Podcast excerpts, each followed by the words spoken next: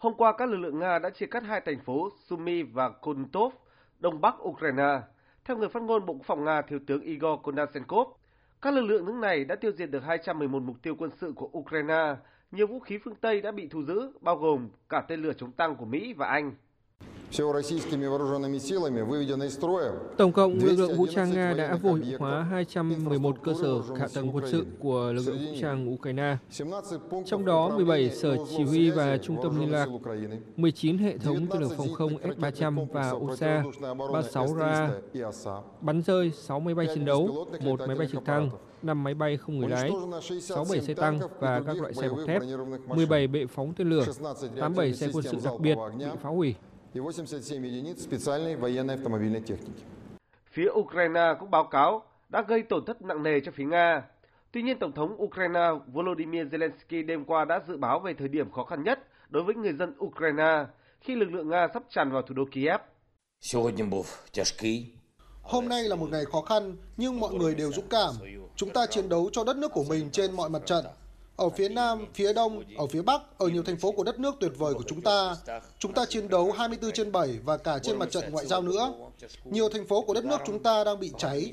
Chernihiv, Sumy và Kharkiv các chàng trai và cô gái của chúng tôi ở Donbass, các thành phố ở phía nam Ukraine, đặc biệt là Kiev. Chúng ta không thể bỏ thủ đô của mình.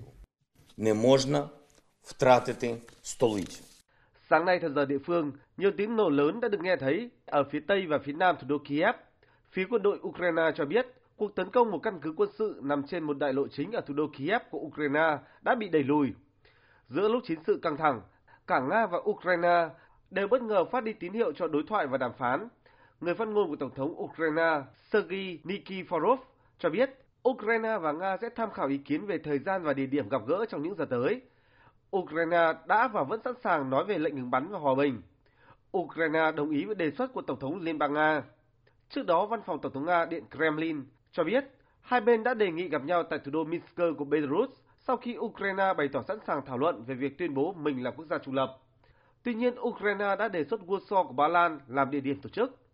Đánh giá về cơ hội cho ngoại giao, người phát ngôn Bộ Ngoại giao Mỹ Ned Price cho biết Nga tiến hành ngoại giao bằng nòng súng. Nếu Nga nghiêm túc cho đàm phán, phía quân đội Nga phải ngừng ném bom Ukraine. Trong khi đó, Bộ Quốc phòng Mỹ cam kết sẽ hỗ trợ các đảm bảo an ninh cho Ukraine trong thời gian sớm nhất. Còn Tổng thư ký NATO Jens Stoltenberg thông báo khối này sẽ cung cấp thêm vũ khí để hỗ trợ Ukraine khi đối mặt với cuộc tấn công quân sự của Nga. Cũng liên quan đến tình hình Ukraine, hôm qua Hội đồng Bảo an Liên Hợp Quốc đã tiến hành bỏ phiếu dự thảo nghị quyết do Mỹ đề xuất lên án chiến dịch quân sự đặc biệt của Nga tại Ukraine. 11 nước thành viên Hội đồng Bảo an Liên Hợp Quốc đã bỏ phiếu ủng hộ, Nga, nước thành viên thường trực bỏ phiếu chống, và ba phiếu trắng của Trung Quốc, Ấn Độ và các tiểu vương quốc Ả Rập Thống Nhất. Bản dự thảo nghị quyết đã không được thông qua tại Hội đồng Bảo an và dự kiến sẽ được đưa ra Đại hội đồng Liên Hợp Quốc để bỏ phiếu.